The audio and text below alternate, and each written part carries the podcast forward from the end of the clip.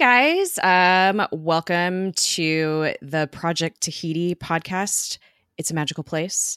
We are an Agents of S.H.I.E.L.D. recap podcast.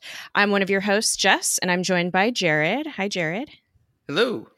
And we're also joined by our very first guest this week, um, Michal Schick. Hi, Michal. Hi, guys. Um, I know Michal from many many years ago uh, we've been friends through like the harry potter fandom and game of thrones um Michal, you were actually the first person to introduce me to game of thrones many Was years I ago really? so thank you and also i hate you for that it's a dubious honor, but I will fully accept. um, you're a part of many, many fandoms, but I think um, I really wanted to have you on this podcast because you uh, are an entertainment writer for Hypable. And you do all the Agents of Shield recaps um, and write ups for the for for Hypable. So, um, other than that, uh, you're involved in quite a few other podcasts. Uh, You're welcome to plug. Um, yeah, just a few. Um, so I, I talk about Marvel, um, specifically Agents of Shield, but also the general universe with the Level Seven Access podcast, and I talk about Game of Thrones, A Song of Ice and Fire, and then other various pop culture things for the Vassals of Kingsgrave podcast, and then the podcast that I host myself is called Nice Jewish Fangirls, which is probably pretty self-explanatory. um, me and some other Jewish girls talk about fandom and and our uh, lives and entertainment and the things we're obsessed with, and uh, it's a lot of fun. Awesome. I do listen to your nice Jewish fangirls podcast, and some of the Oh, stuff does go for, over my head, um, but it's great. um, you guys get in, and you're like all of you guys are so uh, just incredibly like well versed in other stuff outside of just the fandoms that you talk about. So I don't know. It's really interesting to hear you guys get into like nitty gritty stuff, just like literature wise and things like that. So Oh, very enjoyable. I highly recommend. We are a recap podcast. Um, if you are new to the Agents of S.H.I.E.L.D. fandom, we do talk about spoilers at the very end of the episode, but we'll give you plenty of warning. Um, if you're wondering where you can watch Agents of S.H.I.E.L.D., it is available on Netflix through the end of season five. So be sure to go check that out. Um, unless you guys have anything to add, we will get started.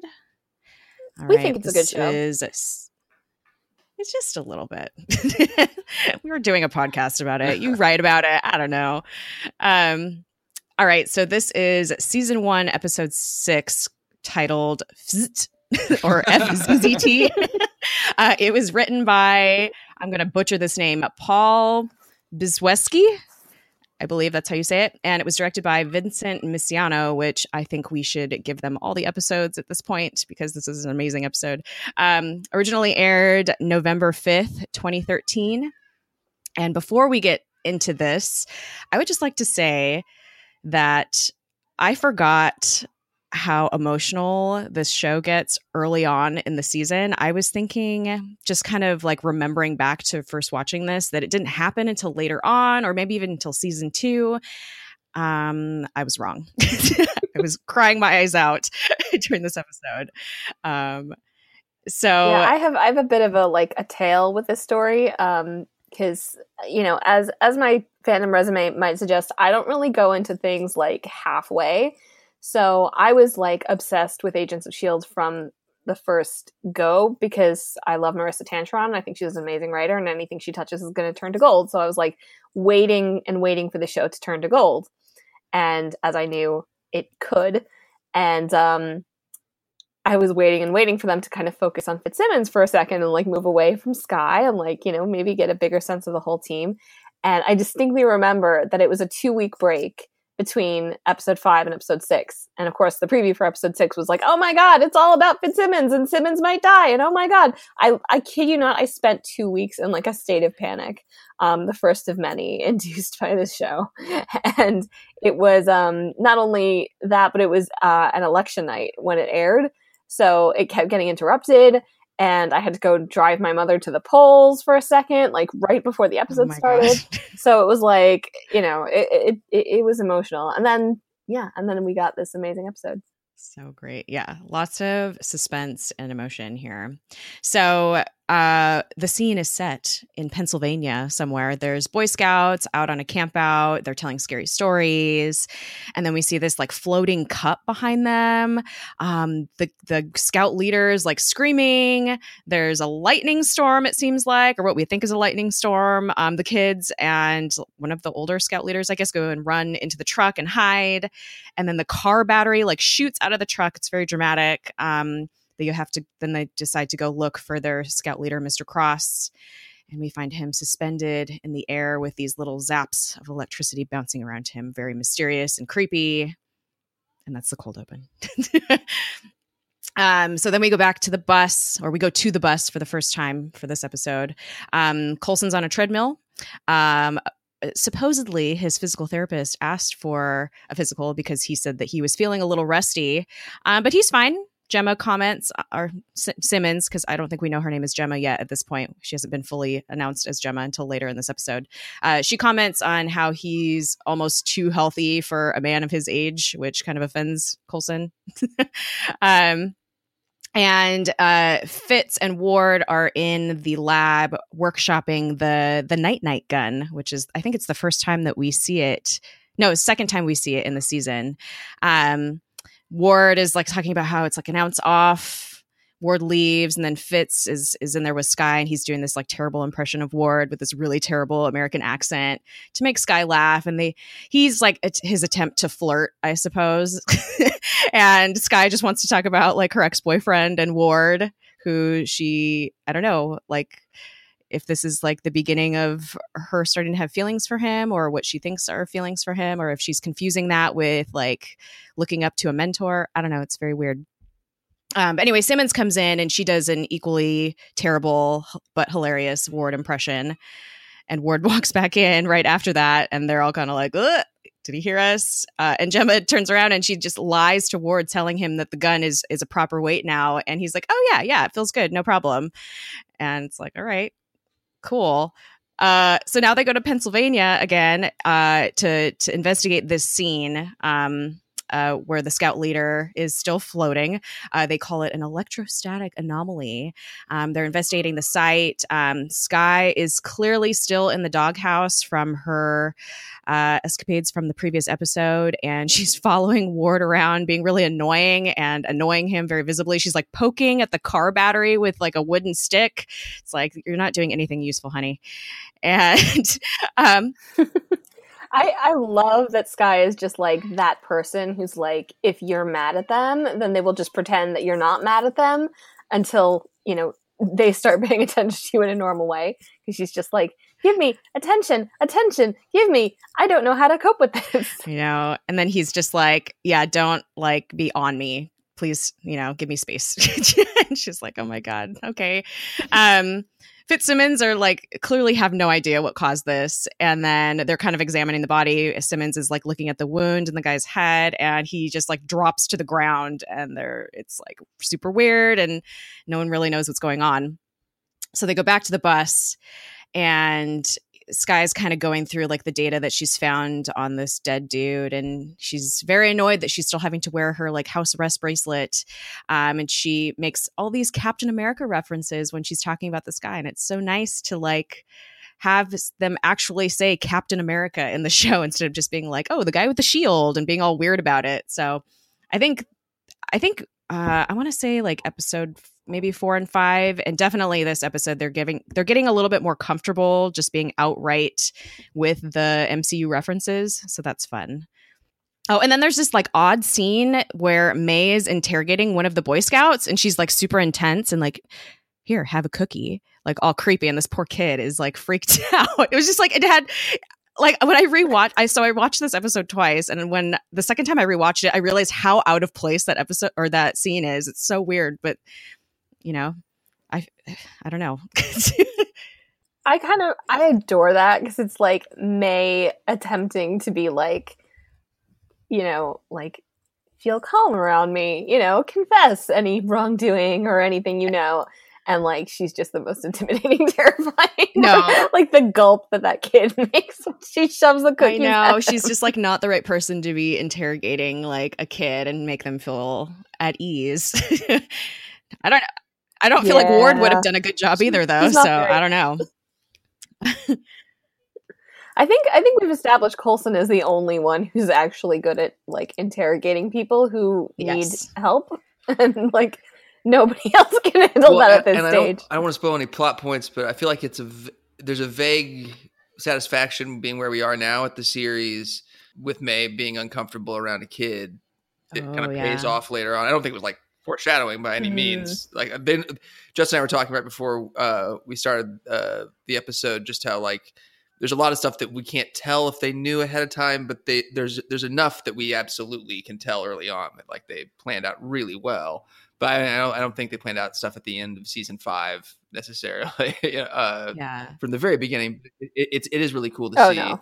And I think you're absolutely right that uh, Coulson is the only person to interrogate most civilians and like any child that, that, it, that we've met so far as far as interrogating. Maybe Fitz or Simmons, but that's not really their uh, wheelhouse at this point. At this point, uh, you know, they're much more specialized in what they handle. So that's a really good point, though. I didn't even think about it because I was just thinking of this scene in the context of like the episode as a whole. But we'll and we'll get into this in the spoiler section, obviously. But as like you know, if you look at the series like much later down the road, it does like it, it is it is meaningful that they left that in because it feels really out of place in a and, eh, eh, eh, and also it kind of you know to kind of spoil what happens later in the episode it de- it is kind of juxtaposed to how Coulson handles like dealing with distressed people i guess because later on he does give a very great uh, performance i guess um, with the firefighter so so to get to that point,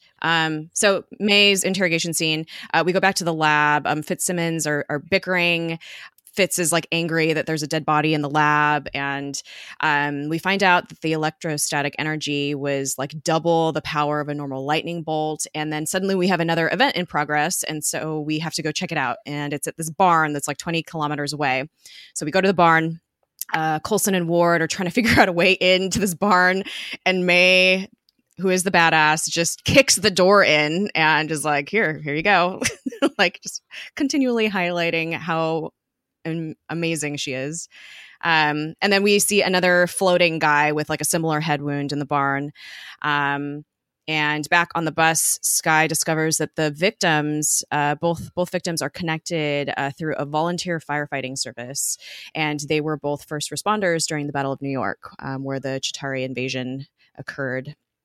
And so, uh, it cuts to this short scene of a man, a firefighter, we're assuming, um, He's really sweaty and looks nervous. Uh, he's polishing this Chitauri helmet, and it's like, whoa! Like it's so cool to have like an actual MCU reference, like up close, right there in Agents of Shield. not, not just a, a, vague comment or even a literal like mention, but instead an actual physical thing other than Coulson. Yes. It's kind of neat. Well, and uh, I guess we got Samuel and uh, and Maria That's Hill true. as well. Yeah, that's true. But this is like something like an alien, something alien that's having having significance within um, an Agents of Shield story. So that's super cool. Um, so the team eh, they figure out, you know, we have to go we have to go interrogate people at this at this firehouse. So they they go to the firehouse. Um, Simmons is still in the lab, and she realizes that the wounds are exit wounds, not entry wounds. So the source of the electricity was coming from inside the bodies, which is interesting. Um, and conveniently, there is another electrostatic event happening within the firehouse. As Coulson and May are in the firehouse, one of the firefighters, Tony Diaz, who was the guy who was cleaning the helmet, comes out. He looks really sick him and Coulson go to the kitchen and he tells Coulson, you know, we were just polishing rust off of this helmet. It's just like a souvenir. No one's touched it except in the past three days. And it was him and the two other guys that died. And he kind of realizes, like, oh shit, like, am I next? Um, Simmons realizes it was an alien virus and that they're actually infected with something instead of there being an actual bad person, like, out to get them which w- they were all looking for. They thought it was someone that was doing this to them. Coulson kind of starts doing his thing. No, I just I love that this is not a, a villain episode, and it's like it's nobody's fault. You know, it's just pure like it's very much just continued fallout from New York, and that is like you know Ward has a speech later that I just I, I like a lot, but I, I really like the idea that there's nobody to blame in this episode. It's not like there is, a, you know, life is kind of complicated sometimes. Nobody's, sometimes nobody's trying to hurt you. It just happens. Yeah, no, it's true. And I love this next scene where Coulson, uh, you know, starts talking to the firefighter and he just does his thing. He like, you know, I forget who's in the comms. I think it's Fitz telling him he needs to get out of there. He needs to get out of there. This, this guy's going to blow. And he just like pulls his comms out of his ear and he just has this like pure, like human moment with this man. And he's telling him, you know, I get it. Like, I've been where you are. Like, my job is really dangerous too. I died in, you know, during, you know, during duty and they say it was only a few seconds and he goes i know it was more than that i know i wasn't here anymore i was there and it's beautiful and it's just like this I love that they get these actors to come in and just do these like one episode runs. And the actors are so, the guy who plays Tony Diaz is so emotional and just like you just feel and it's like the the combination of like him and Coulson and the music and it's just such a really emotional episode or, or moment, I guess and and May is like outside the firehouse listening in on the comms this entire time and she has that like little bit of a guilty look to her and you're like okay what's that about and Coulson exits the firehouse and they're all kind of standing there watching and we see the firehouse light up as a reflection like on their faces and we know that Tony Diaz is dead and it's really sad. And you you mentioned how good, you know, he is. He's played by uh, Vincent Laresca who Thank you. He was in some. He's he's mostly in smaller roles, but like uh, I think his first movie was Juice, which was a really highly regarded uh, depiction. I think of like serious issues in inner city, know, urban youth stuff in 1992 that was not super commonplace at the time. Uh, so it oh, wow. was looked at, I think, uh, positively. And then he was also in like The Aviator and Coach Carter, oh. and uh, he was in uh, Baz Luhrmann's uh, Romeo and Juliet as well. Nice. He has a pretty pretty good uh, track record. He does. He needs to be in more things. He's a great actor.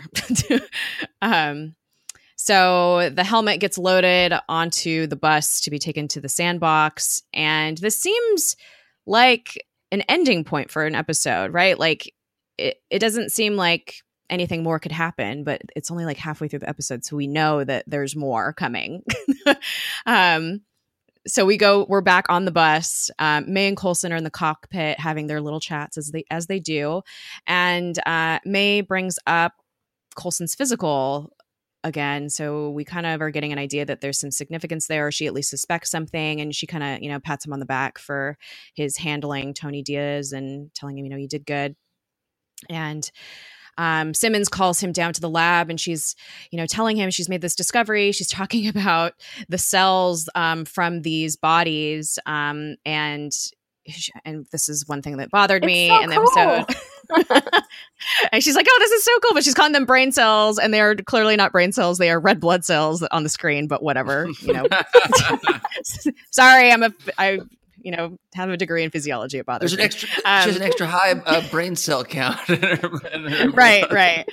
God. Um, but anyway, she's telling Coulson how fascinating this virus is and like how it's spread and it's spread through electrostatic shock. And then we see an instrument floating behind her, and Coulson just looks at her like, "Oh fuck!" And he starts moving back towards the door to the lab and he's like, I'm so sorry. And he closes the lab door and locks her in there and she realizes she's infected. No.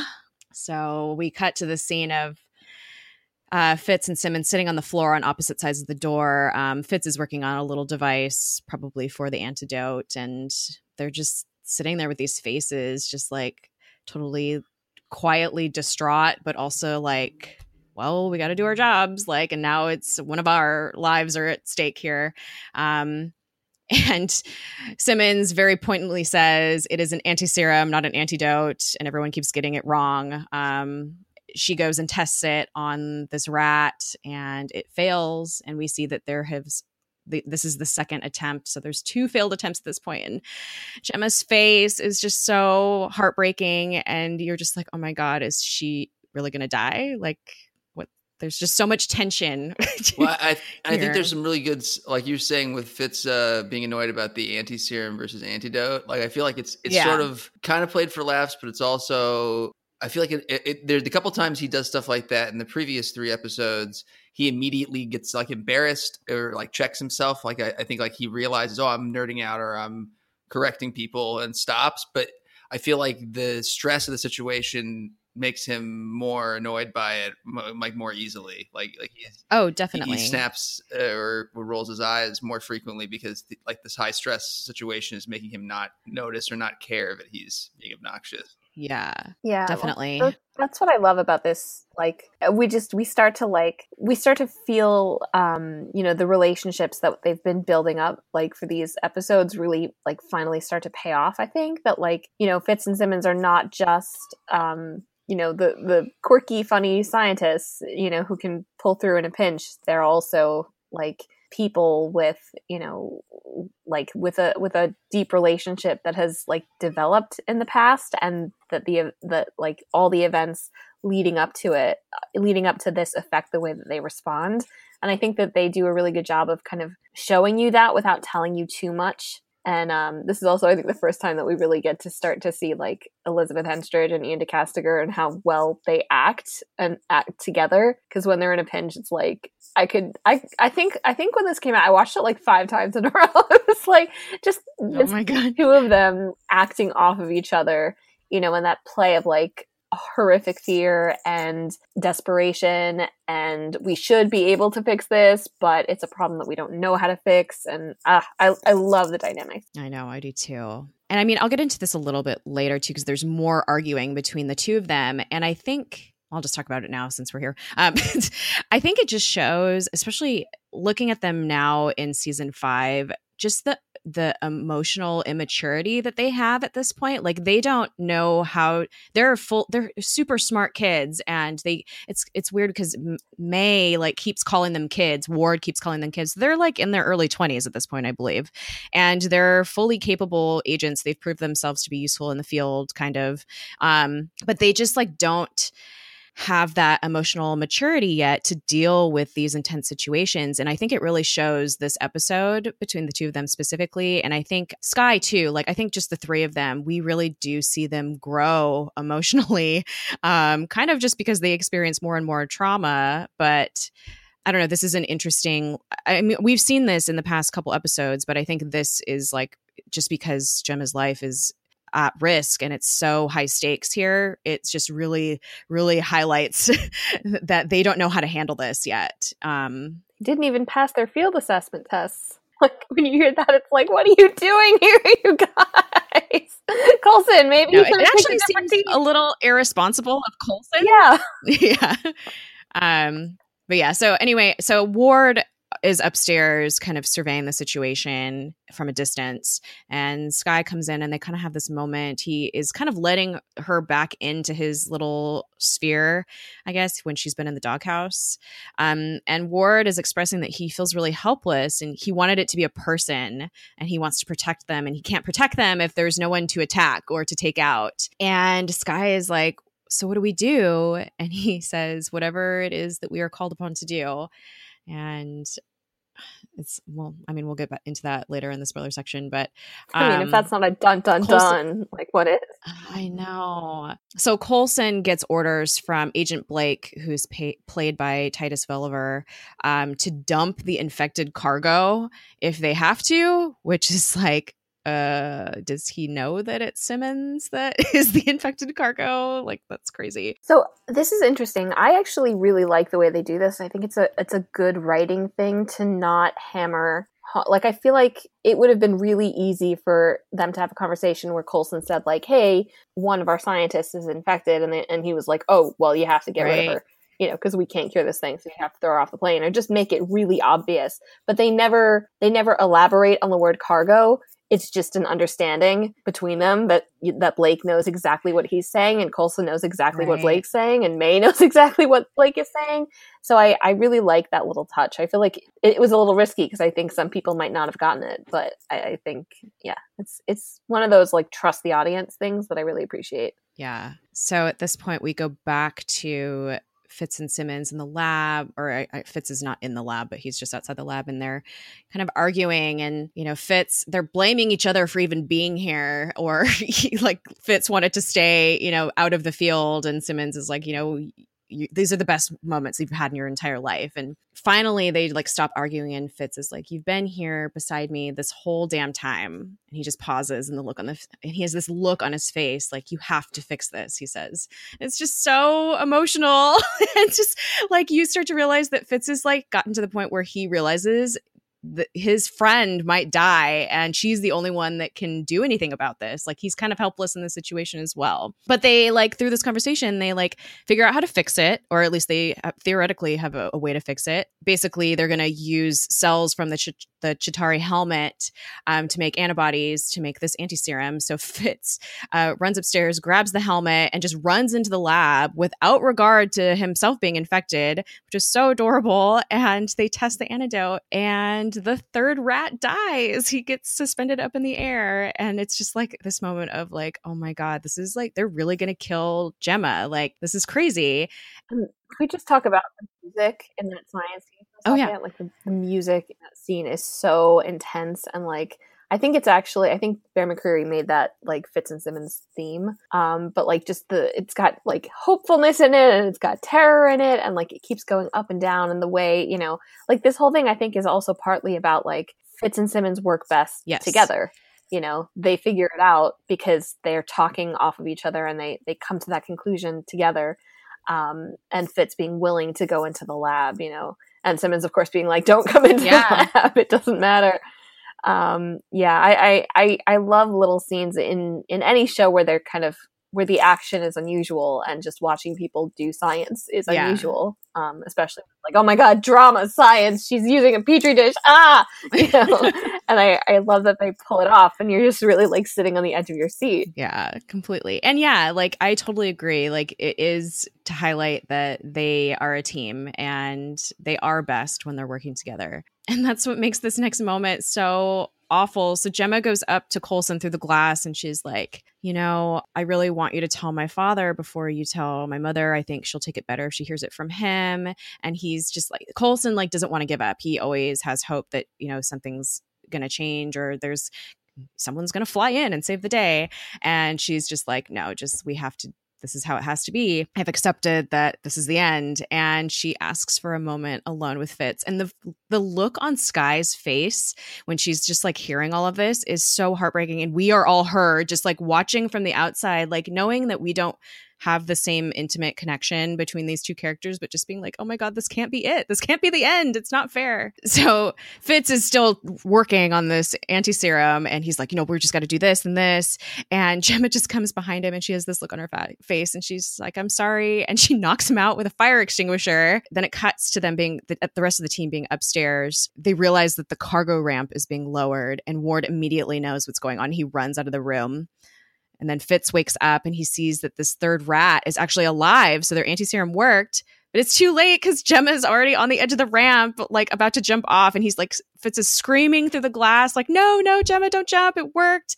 And she like looks back at him with this heartbreaking look and just like flies off the ramp. And Fitz doesn't hesitate. He grabs the antiserum. He like runs out of the lab. He grabs a parachute backpack off the wall and he's totally gonna go jump off the ramp and save her. But Ward jumps down and clearly he is the more capable agent to do something like this. So he takes over and he jumps after Jemma and saves her. But oh my God, Fitz was so willing to just jump out of a plane when he has no field training doing this, most likely, and save his friend. And it was just, oh, just so sweet. Oh, yeah. No, Fitz is like, I love this so much.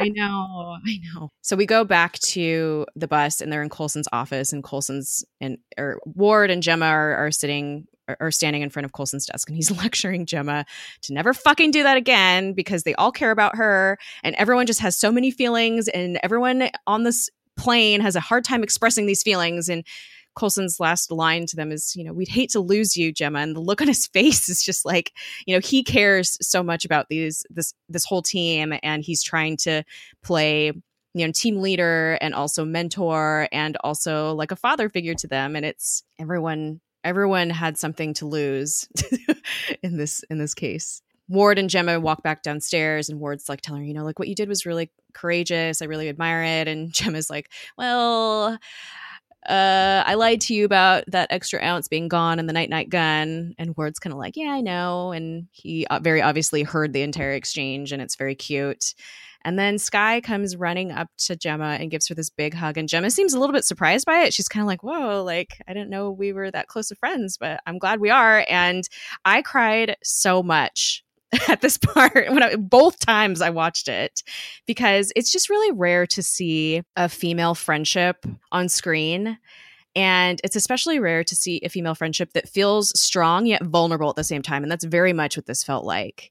And we can get into more in the spoiler section about like their relationship, but I just really loved this moment so much. It was really meaningful. Yeah, I mean, e- even just at this stage, I think it's very, um, it's really good to see Skye connect with someone, you know, because I feel like most of what she's been doing is kind of like, I mean, I'm not a huge fan of Skye at this point in the series. And she just kind of like complains and is kind of sulky and mostly has relationships with men at this point. So to see her in this position where like she is completely helpless, she cannot do anything. So yeah, I, I really think that this episode is like kind of actually a good look on Skye. like I I don't love her at this part of the show. Um, although I, I, you know that that definitely changes, but I think that um, she's mostly been kind of like just sulking a little bit and kind of being like, "Oh, I'm more clever than you," and talking with the boys a lot of the time. So to see her in a situation where she is like absolutely 100% useless, she cannot do anything, and I think she realizes too in this moment like how how much Simmons means to her, how much it's how important it is to have a friend, you know, or, or, or somebody who is in kind of the same, um, I don't know, life, you know, stage of life as she is, um, you know, and, and that obviously becomes a really powerful thing growing forward. So to me, this is like a, one of Skye's highlights in season one is just seeing her, you know, respond as honestly like kind of a, a helpless crying almost teenager basically. And and i i like that. Like that's not a criticism at all. I think that's that shows that's a realistic character development that i appreciate. Yeah and i think too like what we know about Skye's background at this point too is she you know grew up in the system she was orphaned. Um that's pretty meaningful like it's probably she's not a very like emotionally available person like she hides behind a lot of humor and sarcasm and i think just to see her just raw emotion in this moment and just being able to connect with jemma is super like it's it's huge for this character in particular so mm-hmm. so yeah just a really nice moment coulson and may are now having a conversation and you know, May's like, Are you okay? Like, what's going on? And, you know, Coulson's like, you know, I'm the one who ordered this physical because I, eh, you know, on paper, everything is fine, but I don't feel fine. Like something, I feel different. Something feels different. And May, like, has him unbutton his shirt and just looks at his scar from Loki's scepter um or I don't, I don't even remember what it's called at this point. The thing that killed him that loki stuck in his chest. And may just kind of talks about trauma. She's like whether it was eight seconds or 40 you died and there's no way that you can go through a trauma like that unchanged. You feel different because you are different. And i think that's just hugely important just like for every day like for us as human beings not in this universe to hear something like that but also for her and we'll talk about this in the spoiler section, but what we know about her to say something like that is extremely meaningful as well. Um, and I'm just going to move forward so we can get into the spoiler section as quickly as possible because I feel like there's so much to discuss here. Um, so Fitz and Simmons are in, I think it's in Fitz's room, and they're kind of having this cute moment. He's like, like you know, I, I, I, I really was going to do it. I was going to be the one to jump out of the plane and save you. And Simmons is like, you know, it's fine. You know, yeah, Ward is the one who did that, and he did this super crazy James Bond move, but you're the one that was in the lab with me, and you're the one that gave me hope, and you know, thank you for that. And she kisses him on the cheek and she leaves. And Fitz kind of has this like confused and then pleased and then really disturbed look on his face. Like, just like the, there's a range of emotions that flash through his face in this moment. And that's and then we and then we cut to the very end scene where Coulson and, and Agent Blake are having this kind of this this tense moment of you know Blake's like look you can't keep pulling shit like this. You can't just ignore calls from HQ or orders from HQ and Coulson kind of acts like he's a little invincible and he's like he's kind of embracing his his different I guess and how he's changed. And I know specifically in episode 4 like there was a lot of emphasis on how Coulson has changed um, since I guess at least for the people that have known him before um, the Battle of New York, and so I don't know. There that and we just end we end the episode here. So yeah, I feel like this. So this episode is in between, like some more, uh, I guess, relevant plot episodes in the season, and it should have been a filler episode, but it was actually extremely meaningful and probably one of the more emotional episodes of the season. Um, which is great and that's like what makes this show so amazing like throughout the rest of the seasons and i think this is like the the true beginning of sh- seeing where this show shines and i think Michal you touched a lot on that earlier just like this is when shield's good it's really good and this is one of those episodes that was just really good. Well, well and you mentioned it being like a filler episode that is meaningful and that reminds me of like although i don't love them as much as i used to uh one of the more positive things I think that Joss Whedon in general was able to kind of develop over time. And it almost reminds me like I, have talked about a lot with like procedural and genre shows and shows that kind of blend the two and thought about it a lot. And I think that for me, it seems like X Files kind of mastered the formula where they'd have like one episode that was really mythology based and really they had the ongoing story, and then having like three or four episodes in a row that were just totally standalone and any real development was about about the characters and their relationship. And I think that similarly, I think Buffy almost had a better rhythm where it was like two episodes that focused heavily on mythology, and then three that were more standalone, and then back and forth, and with with some variation here and there. But uh, I feel like that's one of his biggest strengths as a showrunner that really does kind of establish itself here, like you said, on, on Shield, where they kind of get in that rhythm because the what the first filler episode was at the second one. Yeah, which which it did establish some stuff that that at least tonally we get later, but I don't know it. it it doesn't quite feel as good. Like, like they're definitely trying because it is about like the group dynamic. But now that they're kind of able to focus on individual characters a little bit and kind of finally move out of just repeating the some of the moments in the pilot over and over again, I feel mm-hmm. like it it really does kind of stand on its own. Michal, I know that you brought this up before, but Elizabeth Henstridge just like really, really pulls her acting chops in this episode. And I mean, we see many, much, many more episodes where she does this, but I just love that this episode was really focused on her, at least in the second half. And she's just, everyone in this cast is an amazing actor, but she, her and Iain De Caestecker specifically are, I think they just are uh, leaps and bounds probably Clark Gregg as well, for me anyway, in their skills and their ability to draw emotion into these scenes where they're like you like they were in a lab and I think the music has a lot to do with it as well, but just them like working next to each other in a lab you're like tense and emotional and you're like these guys have to figure it out. They have to win. They have to win. And just their quiet moments and their face acting and it's just so good. It, it is. It's so good, and I think I think like you know just to go back to what you were saying, I think that you know episodes that are um, I I don't think like I think there there are definitely shows that kind of act like their filler episodes aren't filler. I'm looking at you, Star Wars Rebels, um, but like there there are certain shows that will or anyway certain episodes within a show. I i will be the first to say that not every filler episode in shield accomplishes this. But I think that there are certain episodes, and this is one of them, where it's not vital to the plot, but it is deeply vital to character and to understanding, I think, what the show is and what it really wants to accomplish. And I remember, like, you know, down the line, um, people were like writing shortcut lists, like which episodes you should skip of Agents of S.H.I.E.L.D. and which ones you have to watch. And FZZT almost always got cut. And I was like, no, you guys are missing the whole point. No. Like, you have to see this because otherwise it's like, yeah, okay, like yeah, you, you might get like the overall like Marvel story, but you're not going to understand half of the half of the reason why it's why it's happening.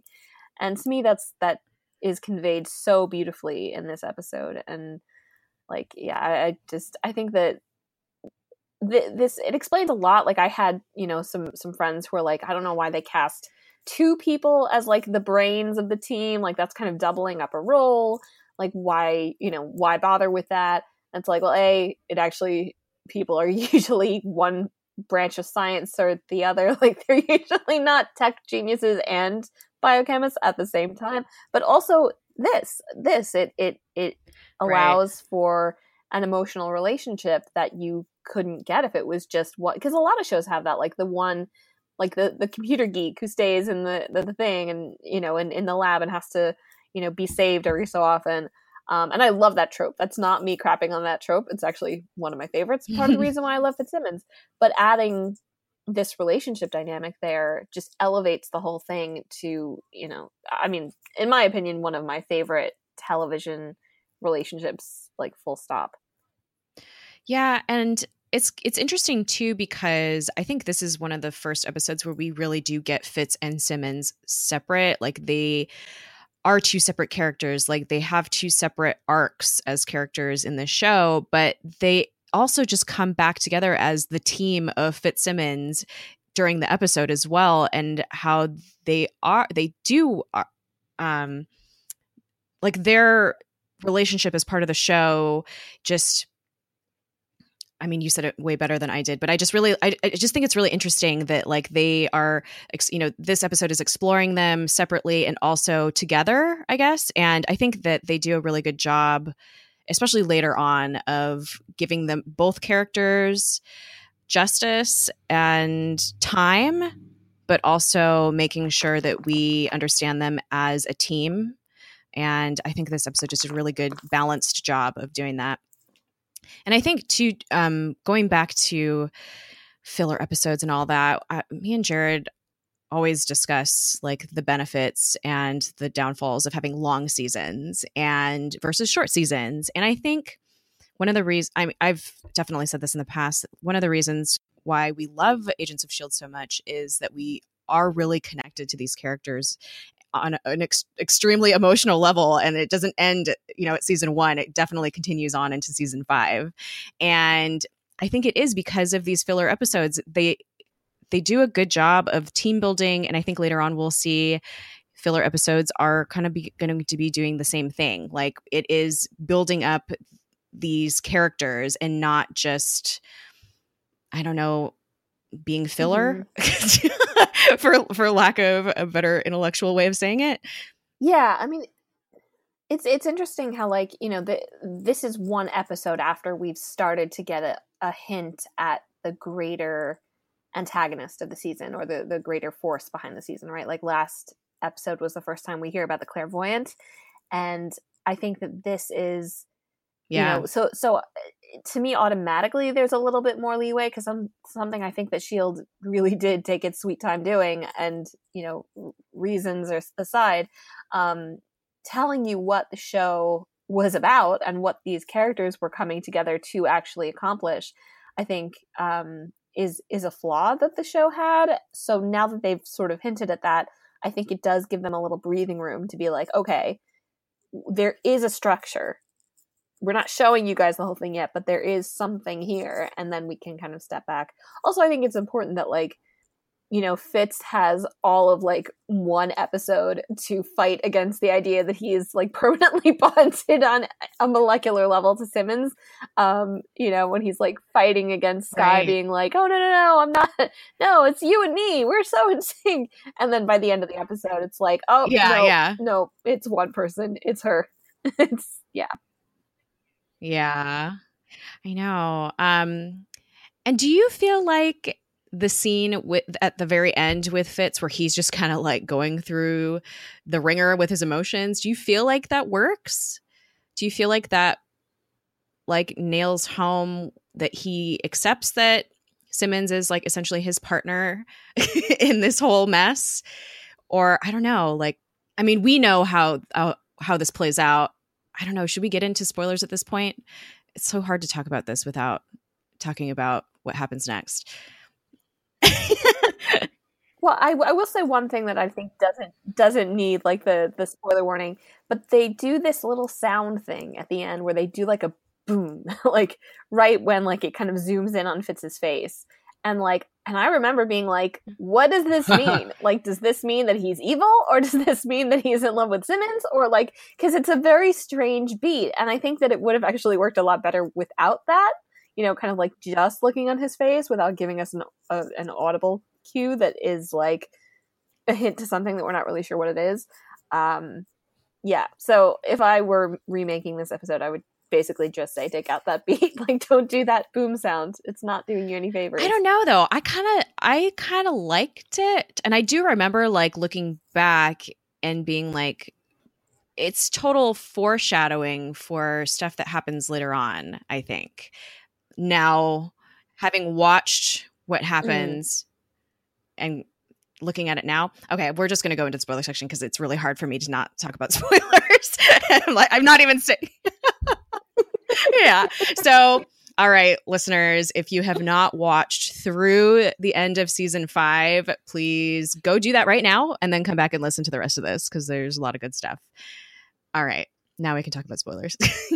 I feel like that little note at the end of that scene was very like foreshadowing what's going to happen. Like they finally figured out that they're they're partners and they mm. work well together and you know they give each other hope and it's so great. And then like Fitz the rest of the season is like kind of working through his feelings and how he feels about Jemma.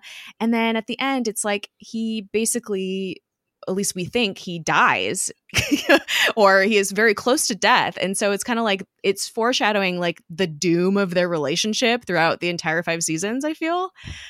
I don't know. And i don't even know if they had that in mind when they were at this season who knows right but let's keep talking about fitz and jemma just because I, Michal, you added a lot of good notes to this. They do look really young, and they're like emotionally young as well and it's and they're they're like you said they're like being toyed with throughout all of these seasons and their relationship just you know they get together they get pulled apart they get together again they get pulled apart. And it's just um what you put in the notes is like it's like it's a cat and mouse game the entire time with them. And it just doesn't end ever.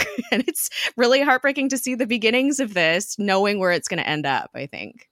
Michal, did you want to add something about Fitz and Jemma and their future relationship? I know you put a lot of stuff in the notes, and I can't really remember what happens with the plane and their honeymoon. Um, yeah so uh, this is just it's a nice thing in that like um there's one episode in in season five where you know they get married and then they're like talking about their honeymoon and uh and then they go you know jump out of a plane because they have to go get kidnapped by ruby and and von strucker um and they they like deliberately reference uh FZZT and they're like oh hey this time we're jumping out together and Aww. fitz has his parachute on and it's like oh you guys have come so far I didn't even catch that when I saw it. That's really that's really cute. yeah, this is what happens when certain episodes are burned into your brain.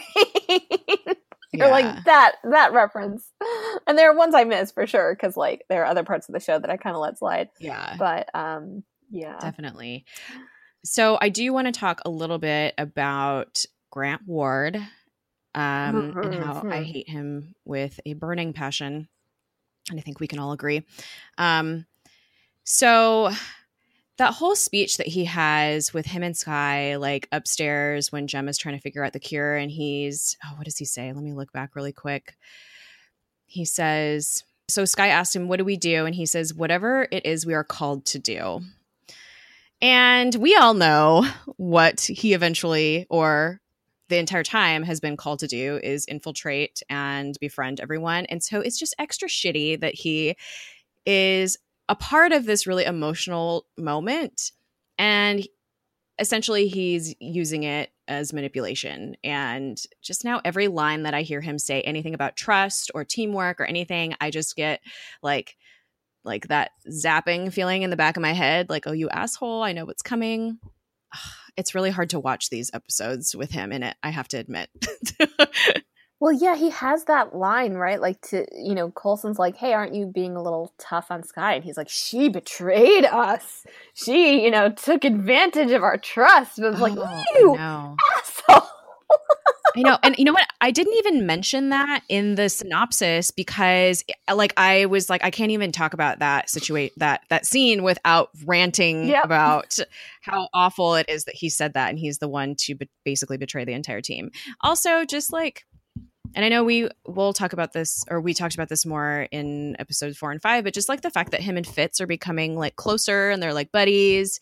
And now, like, he goes and saves Jemma and just like without hesitation, he just like runs, you know, down there and jumps and saves her. Like, how fucked up in the head do you have to be to play these parts like this? Like, ugh. Well, it, it adds a weird wrinkle in their relationship, too. Yeah yeah it's all it's all building the foundation that he has been told to cultivate and he's like doing it a hundred with like he's a specialist. He's doing it perfectly. Yeah it's all training. Ugh just like makes me so upset. So another thing i wanted to talk about is coulson clearly is figuring out something's going on with him like he feels weird like it's been building up for a couple episodes now and we were also introduced to that weird alien writing in episode four um so that is eventually going to culminate in weird shit happening and we figure out weird shit with coulson with like the the, the serum that they used for project tahiti and but i did want to talk about how like him and his conversation with may about trauma and like I just like knowing what's coming, I feel like that cheapens that conversation a little bit. And it kind of makes me a little sad. Like, like it could have just been like two people just like talking about like sh- shit that's gone down but may knows that coulson went through project tahiti and he essentially like came back from the dead and so she knows that his we- his feelings about feeling different are valid and she's almost it feels a little manipulative to me to just be like you know you know you went through shit like of course you're to feel different i mean at the same time like they are friends and they that conversation does have meaning just as being agents that have gone through a lot of shit together especially in the even just within the past couple missions but hours. I don't know. What do you guys think?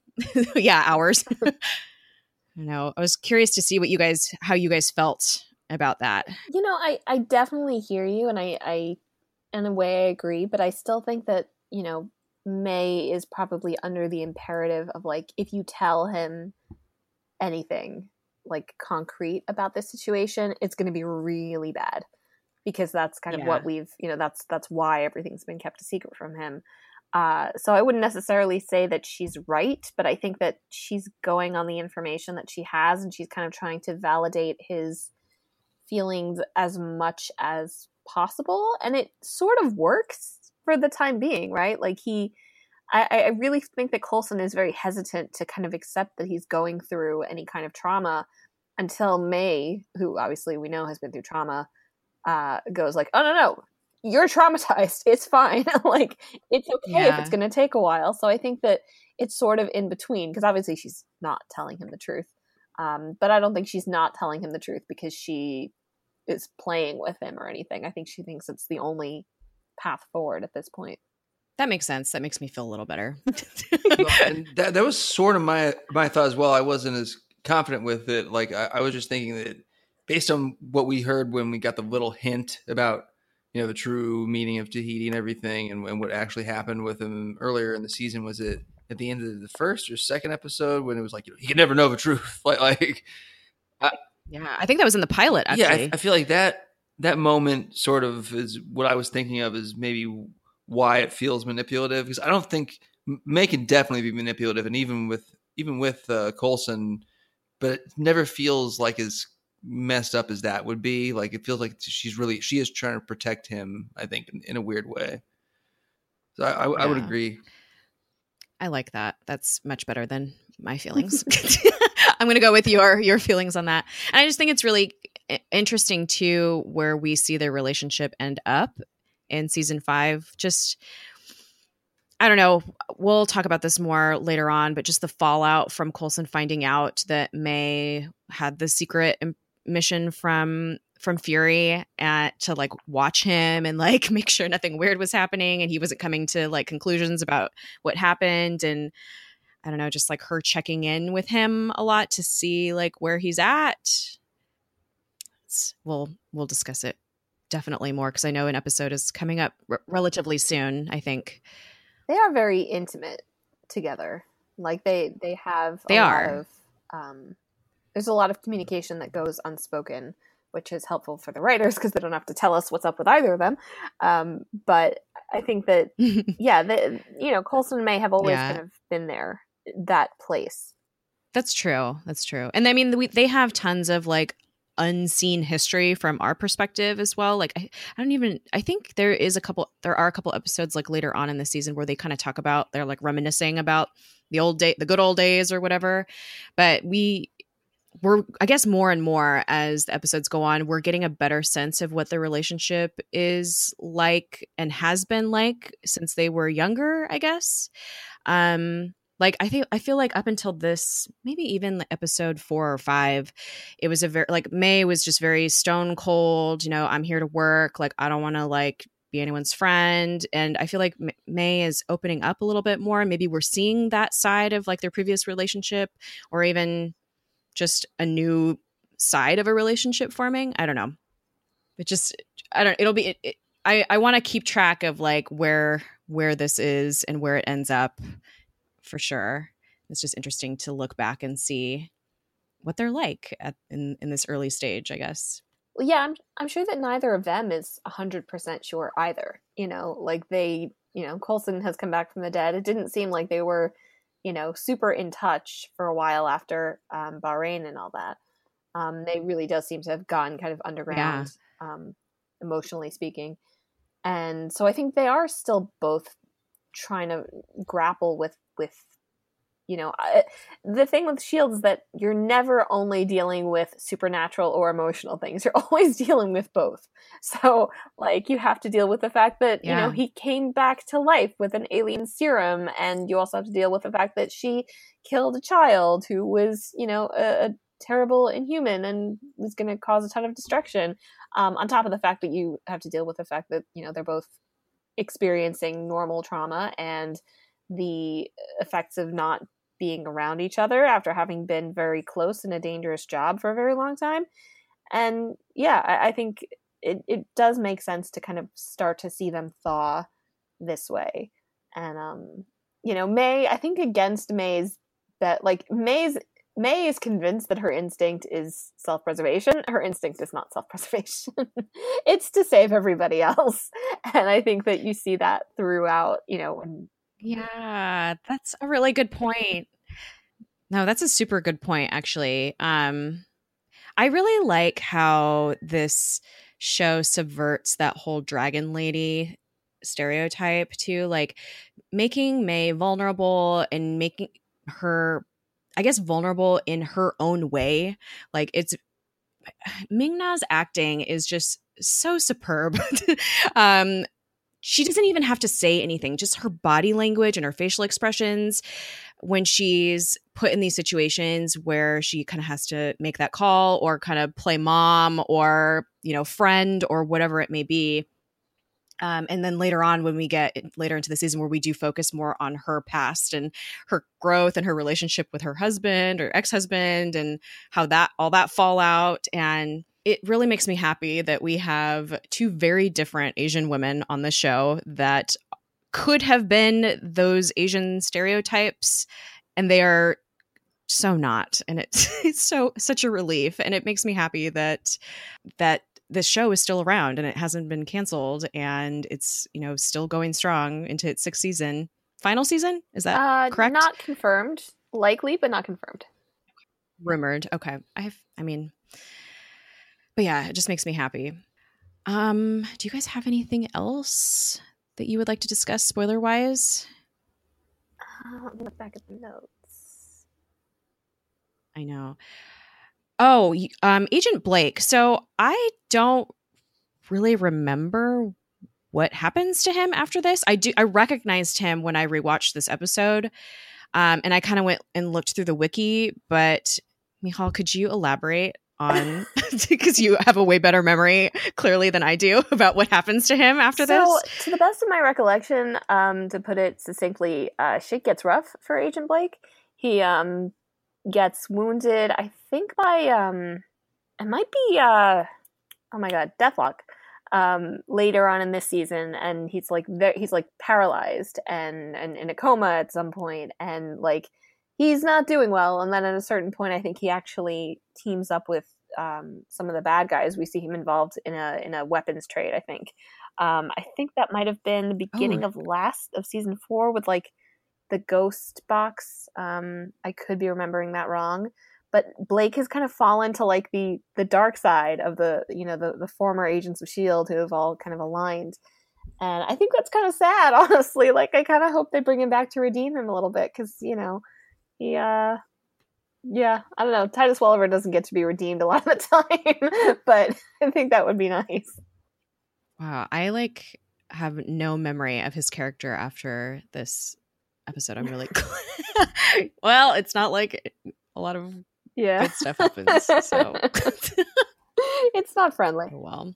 Jared i know um, we talked a little bit before we started recording.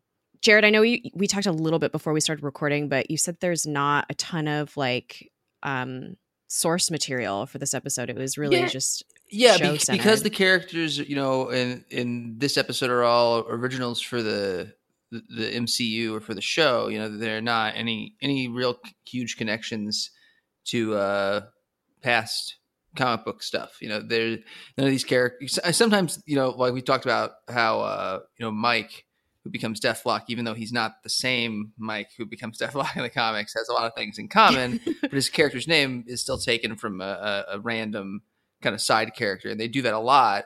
But in this case, you know, they get, like all the guys who were infected and whatnot, none of them were based on any, any comic characters, so there's not really any uh, issues to reference or anything big. Uh, it's just good development for the characters that we we uh, already, I guess, have been introduced to. And then Blake, I don't, I'm pretty sure he's an original for the show as well.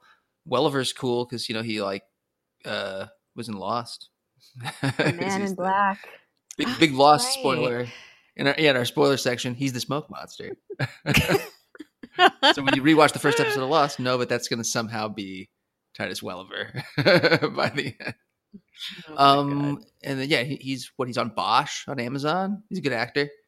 Uh, oh, and yeah, I guess the only uh the like the bad guys he hooks up with, other than uh, uh I, I, think in the later seasons are the Watchdogs, which are from the comics as well. Oh. They're you, you, know usually a hate group, usually a thinly veiled like metaphor for a hyper conservative like militia because mm, yeah. I think those were originally created in the 80s in the comics, but they're still around like 30 years later. We still have those guys. Uh, that's so crazy to me. Like all the just like this circulating, you know, I mean, like even if you think about Star Wars to go to a different fandom that we're all a part of, um, just like thinking about like the Nazi imagery in from the Empire and and kind of recycling that in the First Order and just how that's still relevant. Like it's so crazy to me that all this stuff like is written in comics that are like from the 80s or even like the 70s, and it's still relevant I remember, today. I remember being a kid and being like annoyed when stuff that wasn't like Indiana Jones had like like like Nazi bad guys. Because I was like, it makes sense around World War II, like before and after World War II, to have Nazi bad guys, but they're not around anymore. It's like, well, now no, they're they were around. They were just more quiet, and now they're really loud again and still around. And comics aren't political. well, on I, I wish they were wrong. I wish they were they weren't around, but yeah. Well, on that lovely note, never forget the Nazis. Um, I think that wraps it up. So thank you guys for listening. Um, you can find this podcast on Twitter at Project Tahiti. Um, our email is projecttahitipod at gmail.com if you want to drop us a line. Um, thank you, Michal, so much for coming on. Um, I love talking to you about Agents of Shield online, and I would we would love to have you back because I know there's some other episodes coming up that we have screamed about in the past. Um, yes. so, um, where can people find you on the internet? Well, thank you so much. This was wonderful. Thank you for tolerating my uh, enthusiasm. Um, you can find me on Twitter at InkAsRain, and you can find my writing at hypable.com. So yeah, and then you can find me at Space Jess with four S's in the Jess. And then how about you, Jared? I am at I Snow Nothing like I word snow and then nothing nothing with no G at the end at, at, on Twitter and Instagram and I think that's it. Awesome. Well, thanks again for listening to Project Tahiti. It's a magical place. Bye.